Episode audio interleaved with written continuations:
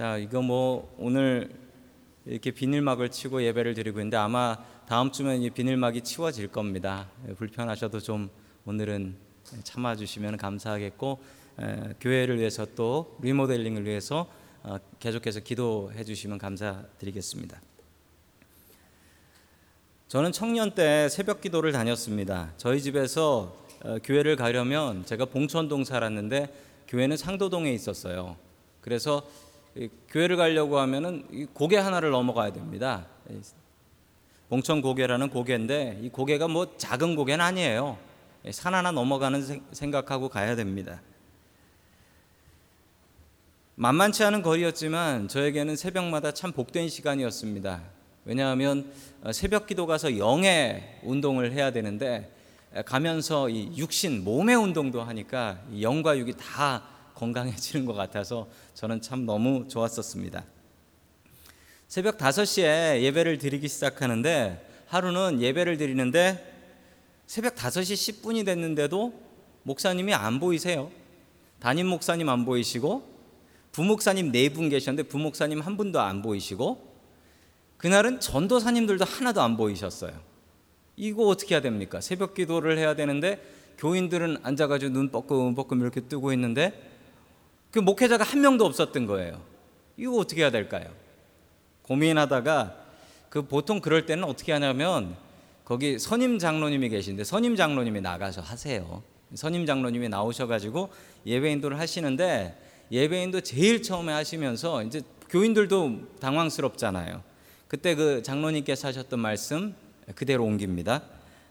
예. 목사도 사람입니다. 사람은 실수를 합니다. 이해하시고 같이 성경 말씀 보겠습니다.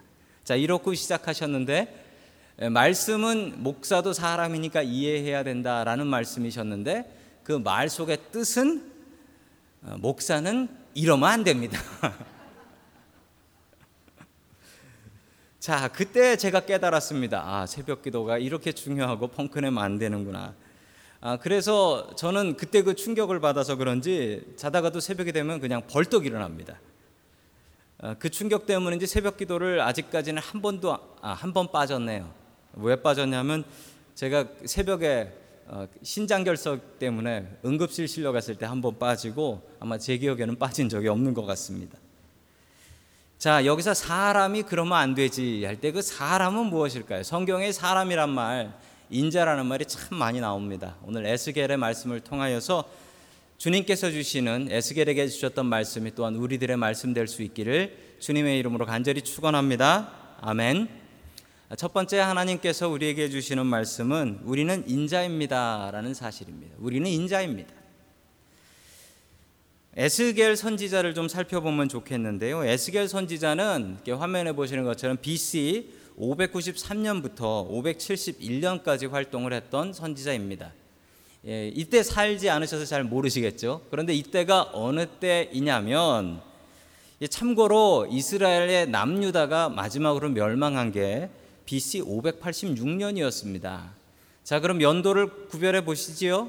그러면 이 에스겔이 활동했던 시기는 이스라엘이 멸망하기 직전에부터 이스라엘 멸망하고 나서까지 활동한 선지자가 되겠습니다. 게다가 이 에스겔은 일찌감치 바벨론의 포로로 붙잡혀 갔던 그런 선지자이기도 하지요. 게다가 이 에스겔의 출신이 아주 오묘합니다. 자, 에스겔 1장 3절 같이 봅니다. 시작. 주님께서 바벨로니아 땅의 그발 강가에 부시의 아들인 나 에스겔 제사장에게 특별히 말씀하셨으며 거기에서 주님의 권능이 나를 사로잡았다. 아멘. 네, 부시라고 해서 미국 대통령을 생각하시면 안 됩니다. 예, 미국 대통령 아니고요. 예, 부시라는 사람이 있었습니다. 자, 옛날에 구약 시대에는 이 제사장이라는 그룹이 있었고 또 선지자라는 그룹이 있었습니다. 이 두 그룹은 서로 별로 친하지 않았습니다. 왜냐하면 이 제사장이라는 그룹은 여러분 아시죠? 이 제사장은 어느 지파가 하지요? 레위 지파만 제사장을 할 수 있습니다. 자, 제사장은 대를 잇습니다. 아버지가 제사장이면 아들이 제사장 이렇게 대를 잇는 거고 요 선지자라는 그룹인데 선지자라는 그룹은 직업이 따로 없습니다. 다양합니다.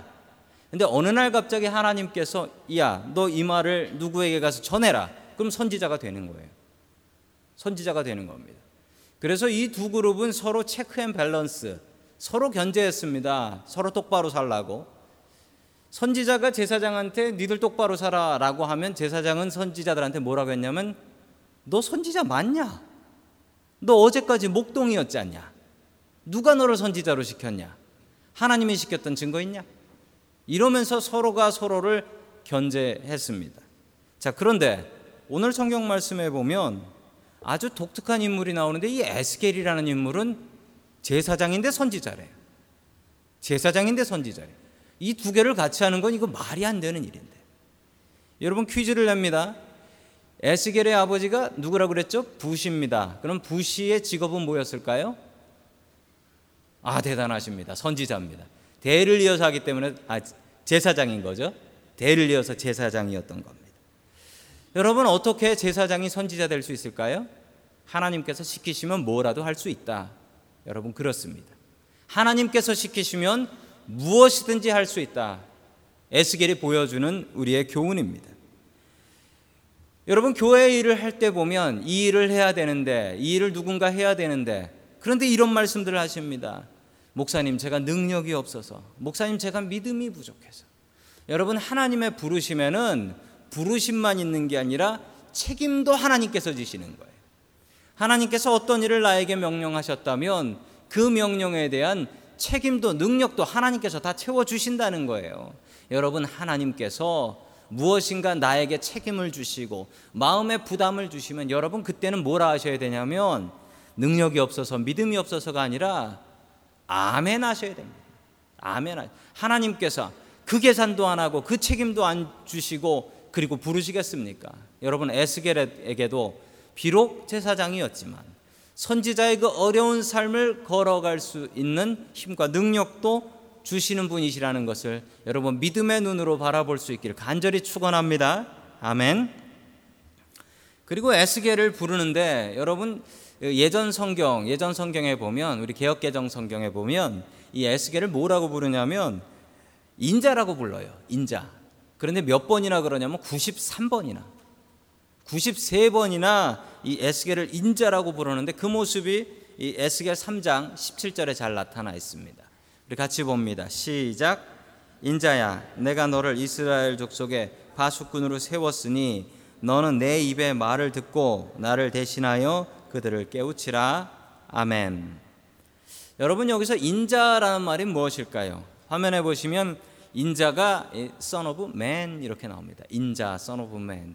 뭐 인자하다, 제너러스하다 이런 얘기 아니고 인자는 son of man입니다. 사람의 아들, 사람의 자식 그런 뜻이죠. 히브리 말로는 이 말이 벤 아담이라고 합니다. 벤 아담 이렇게 얘기하는데 이 벤이라는 말은 아들이라는 뜻입니다. 그래서 성경에 벤자가 나오면 아, 누구의 아들 그런 뜻이에요.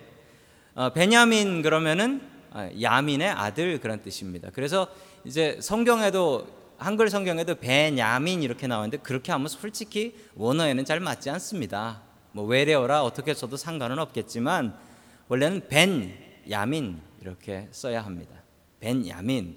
그래서 영어로 벤자민이라는 분은 예, 원래 성경식으로 아니면 벤야민 이렇게 해 주셔야 돼요. 이스라엘에 가시면 공항이 있습니다. 그 내리는 가장 큰 공항이 벤구리온 공항입니다. 그러면 뭐죠? 구리온의 아들 그런 뜻입니다. 벤야민 하면 야민의 아들인데 야민은 오른손의 아들이에요. 오른손 힘 있는 아들이란 뜻입니다. 자, 옛날에 영화 중에 이런 영화 있었습니다. 벤허 보셨습니까? 벤허. 벤허의 뜻은 예, 허씨의 아들입니다. 허씨의 아들. 근데 허씨가 아니고 허는 이제 하얀 사람이란 뜻입니다. 하, 하얗게 생긴 사람. 그래서 하얗게 생긴 사람의 아들 그런 뜻을 가지고 있는 거죠. 자, 벤 아담에서 아담이 뭐냐면요. 벤은 아들이고 아담은 여러분 성경에 아담과 하와 아시죠? 거기서 아담이 뭐냐면 사람이란 뜻입니다. 사람. 아담 하면 사람. 그래서 벤 아담 하면 사람의 아들. 여러분 사람의 아들이 뭐길래 자꾸 사람의 아들이라 할까요? 예수님께서 자기가 인자다라고 하셨습니다. 여러분 예수님께서 능력을 발휘하시려면 예수님께서 인자가 아니라 닌자 하셔야 되지 않습니까? 그런데 왜 예수님께서는 자신을 인자다라고 말씀하셨을까요? 그리고 왜 하나님께서는 에스겔을 부를 때마다 인자야, 인자야 하셨을까요? 아니, 그럼 에스겔이 사람의 아들이지 무슨 하나님 아들입니까? 하나님은 아니잖아요. 그런데 왜 사람의 아들이라 할까요? 여러분 그 이유가 두 가지입니다. 인자야라고 부르는 것이 첫 번째 의미는 그래 너는 부족한 인간이다. 라고 겸손하게 만드시는 거예요. 너는 부족한 인간이야. 그런데 두 번째 뜻은 뭐냐면 그냥 인간은 인간이고 난 너를 인자라고 불렀다. 인자는 부족한 인간이지만 하나님께서 능력 준 인간이란 뜻이에요. 인자야라고 부르는 것은 그래 네가 부족한 인간인 거 연약한 인간인 거 안다. 그런데 내가 너한테 힘을 불어넣어 줬다. 내가 너를 부르는데 책임도 안 지고 능력도 안 주고 불렀을까 보냐. 너는 인간이 아니고 인자다. 그래서 93번이나 자꾸 에스겔이 약해질 때마다 인자야, 인자야라고 부르고 계신 거예요. 여러분, 하나님께서는 우리를 인간으로 부르시지 않습니다. 하나님께서는 우리를 인자로 부르고 계십니다. 여러분, 내게 능력 주시는 자 안에서 내가 모든 것을 할 수 있다라고 하신 주님이십니다. 여러분, 주님께서는 우리를 인 간이 아니라 인자로 불러서 힘 주시는 분이십니다. 여러분, 옆에 계신 분들에게 우리 이렇게 한번 불러보겠습니다. 인자야 라고 한번 불러보시죠. 아, 절대로 좌우로 다 불러, 절대로 인간아 라고 부르지 말아 주십시오. 인간아, 그렇게 살지 마라.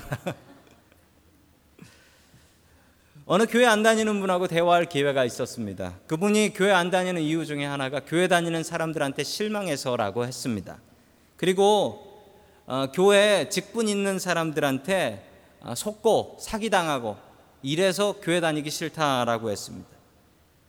이런 사람을 경험하니 교회 다니기 싫다 뭐 이야기가 되는 것 같습니다. 그런데 이분이 이런 말을 했습니다. 그런데 꼭 그 사람들이 하는 말이 있어요. 뭡니까? 물었더니 이렇게 얘기한대요. 사람이라 어쩔 수 없다. 그러면서 하는 말, 사람을 믿지 말고 하나님을 믿으라고. 아니 나한테 못된 짓 한 그 사람이요. 나한테 못된 그 사람이 사람은 원래 그런 거야. 날 보고 믿지 말고 하나님 보고 믿으라고. 여러분, 밖에 교회 안 다니는 사람들이 하나님이 보입니까? 하나님 보여요? 혹시 여기 하나님 보신 분 계세요? 하나님 보셨으면 죽어야 돼요. 성경에 보면 하나님 보면 죽는다고 나와요.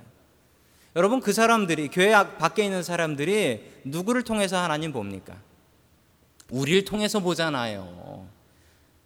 여러분 이웃 사람들한테 잘해 주십시오. 그 사람들이 누굴 통해서 교회의 이미지와 하나님을 보겠습니까? 우리를 통해서 보지요. 그럼 어떻게 해야 됩니까? 잘해야지. 교회 새로 나오신 분들이 이 교회에서 저희 교회에서 어떻게 하나님을 느끼겠습니까? 아니 하나님이 보여야지요. 안 보이지요. 우리가 잘해야지요. 여러분 사람이 약한 것은 맞습니다. 그러나 하나님께서는 우리를 끝까지 사람으로 두시진 않습니다.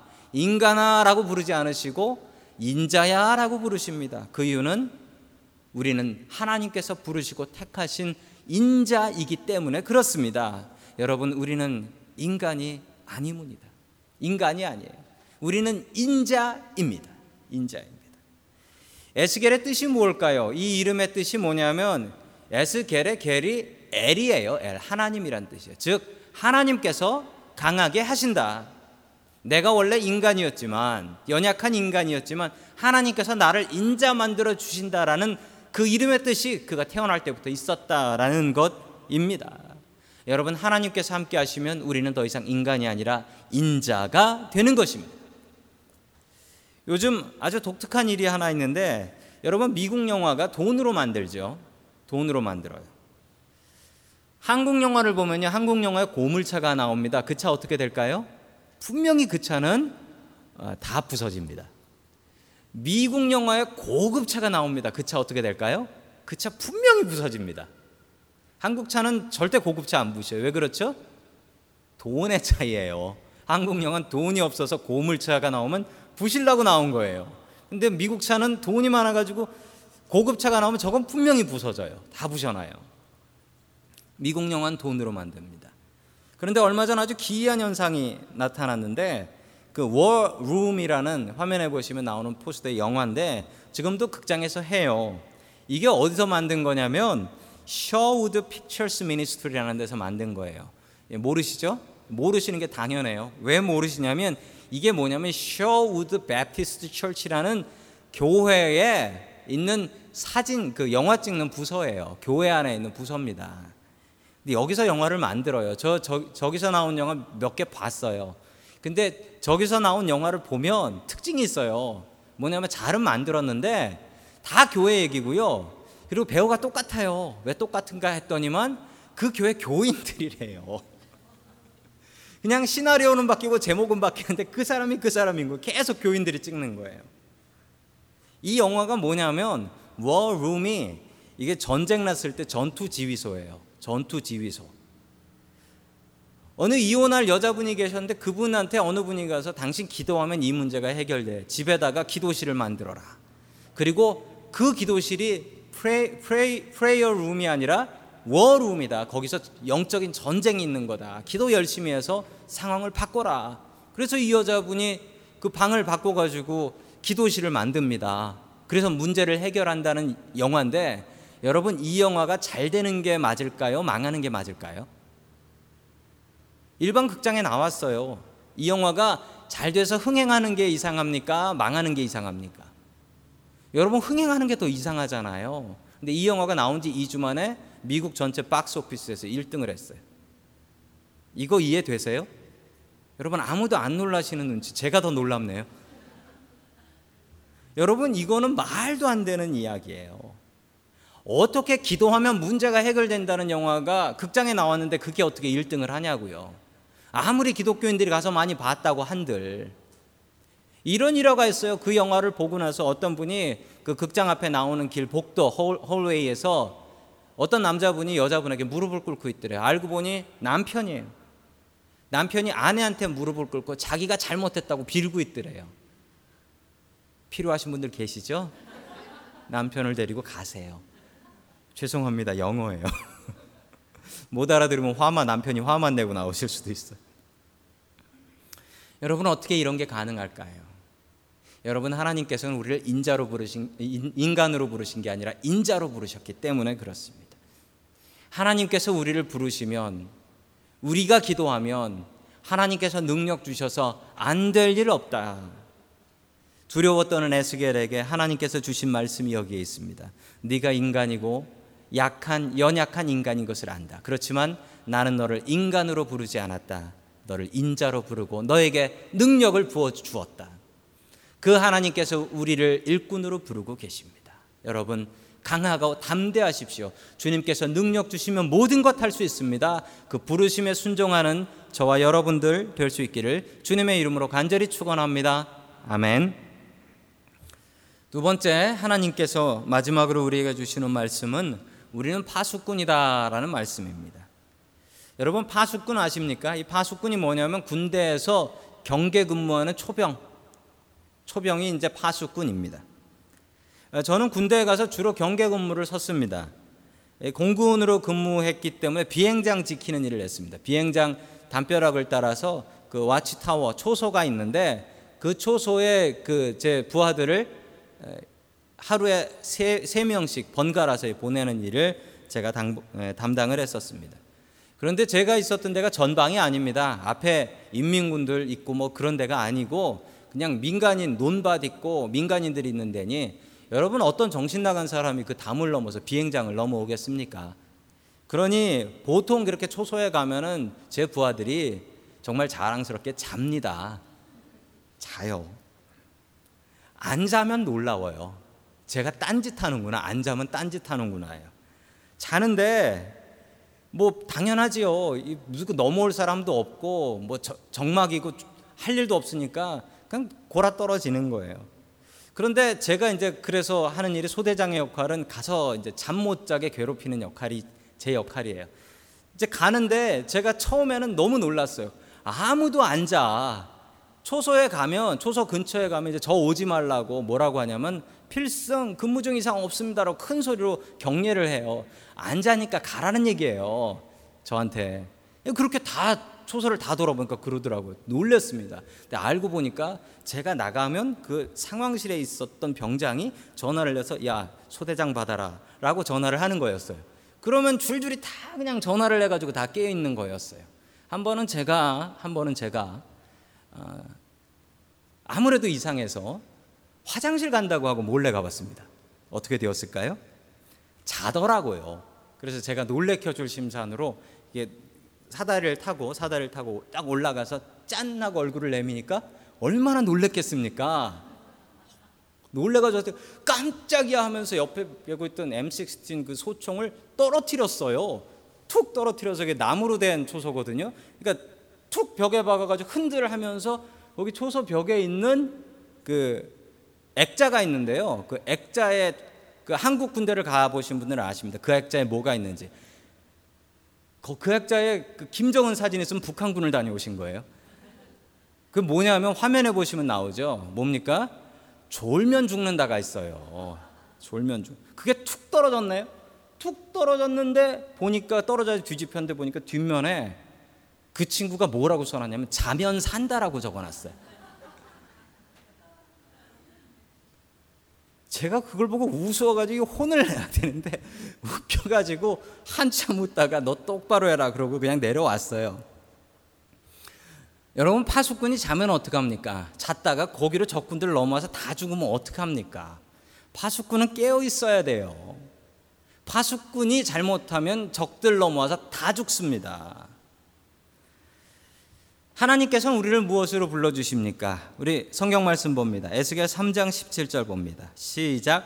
인자야 내가 너를 이스라엘 족속의 파수꾼으로 세웠으니 너는 내 입의 말을 듣고 나를 대신하여 그들을 깨우치라. 아멘. 하나님께서 에스겔을 파수꾼으로 세워 주셨습니다. 누구를 향한 이스라엘 백성을 향한 이스라엘 백성들이 죄 짓고 죽게 되면 안 되니까 그것을 깨워주는 파수꾼으로 세워 주신 것입니다. 당시 어떤 상황이었을까요? 어떤 상황이었기에 이런 파수꾼까지 필요했을까요? 자, 우리 에스겔 1장 1절부터 2절 봅니다. 시작. 때는 제 30년 넷째 달 5일이었다. 그때 내가 포로로 잡혀온 사람들과 함께 그발 강가에 있었다. 나는 하나님이 하늘을 열어 보여주신 환상을 보았다. 여호와긴 왕 포로로 잡혀온 지 제가 되는 그달 5일에 아멘. 여호야긴 시드기야 여러분 요 순서로 이스라엘의 마지막 왕이 되니까 마지막에서 두 번째 왕이 벌써 바벨론에 잡혀간 거고 이 에스겔도 바벨론의 포로로 붙잡혀 간 것입니다. 이스라엘이 지금 멸망하기 직전의 상황입니다. 멸망을 앞둔 이스라엘 백성들에게 바른 길을 가르쳐 줘서 멸망하지 않게 하는 것 이게 에스겔의 임무였습니다. 다가오는 바벨론의 공격을 미리 알고 이스라엘 백성들에게 회개하여 구원받게 하는 것 에스겔의 임무였습니다. 자, 그의 임무가 얼마나 컸는지 18절에 나옵니다. 18절 같이 봅니다. 시작. 가령 내가 악인에게 말하기를 너는 반드시 죽을 것이다 할 때에 내가 그 악인을 깨워 주거나 그 악인에게 말로 타일러서 그가 악한 길을 버리고 떠나 생명이 구원받도록 경고해 주지 않으면 그, 그 악인은 자기의 악한 행실 때문에 죽을 것이지만 그 사람의 죽은 책임은 내가 너에게 묻겠다. 아멘. 악하게 사는 사람이 있어서 하나님께서 그 악인을 죽일 거예요. 그걸 알려줬어요. 알고 있어요, 에스겔이. 그런데 가서 귀찮다고 보기 싫다고 얘기 안 해서 그 악인이 죽었어요. 죽은 건 누구 책임입니까?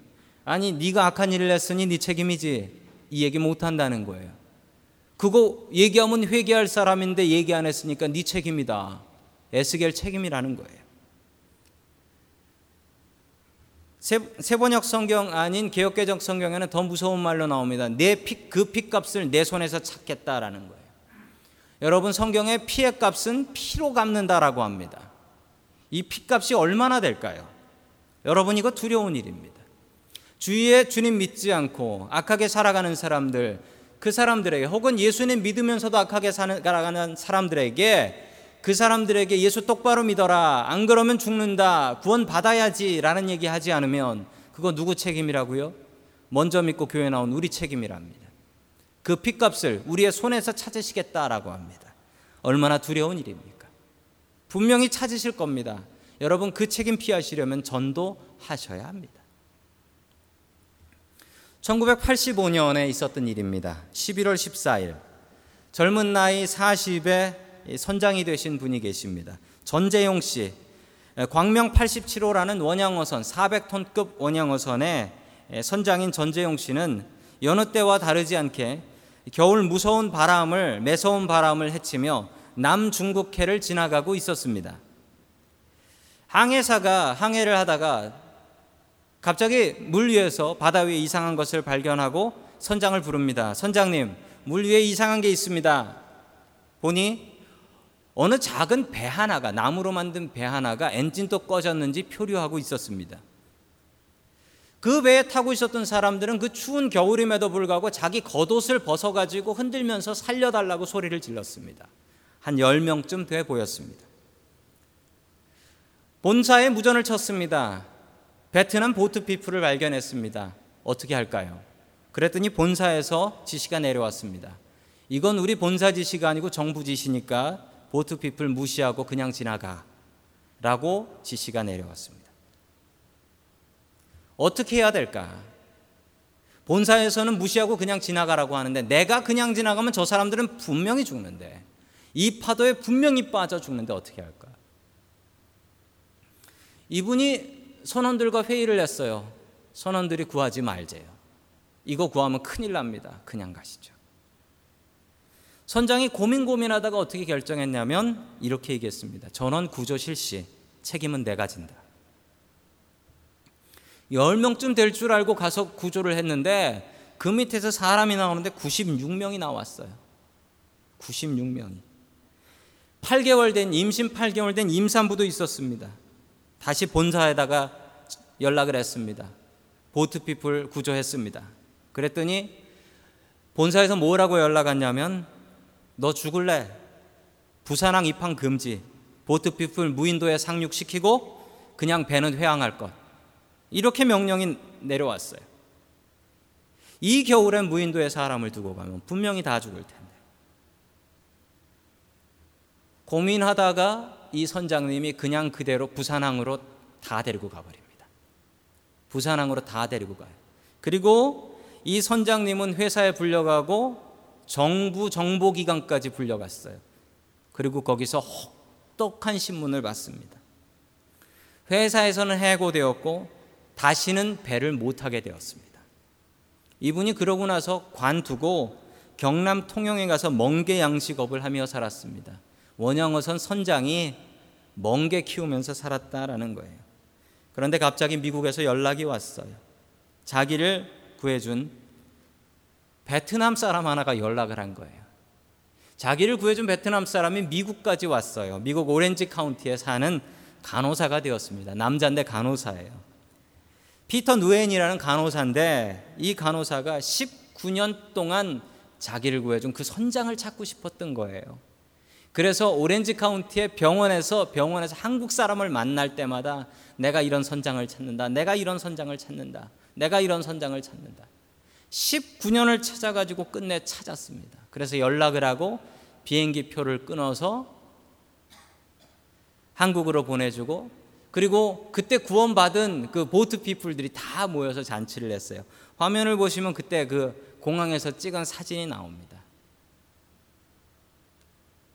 얼마나 기뻐요. 그때 그 피터 누엔이라는 피터 누엔이라는 이 베트남 간호사가 이렇게 얘기했습니다. 다른 모든 나라의 배가 그냥 지나쳤습니다. 아마 당신이 지나쳤다면 우린 그날 죽었을 겁니다. 당신의 배가 섰고 당신이 우리를 구조해 주었습니다. 그리고 19년 동안 나는 당신을 만나게 해달라고 하나님께 기도했습니다. 이분이 2014년에 그 유엔의 노벨 평화상이라고 불리는 난센상 후보까지 올라가십니다. 여러분 화면에 사진을 보십시오. 여러분 제가 목사된 이유가 뭐냐면 제가 천국 가서 천국 가서 목사님 덕분에 제가 천국 왔습니다. 이 얘기 들으려고요. 이 얘기 듣고 싶어서 저는 목사 됐습니다.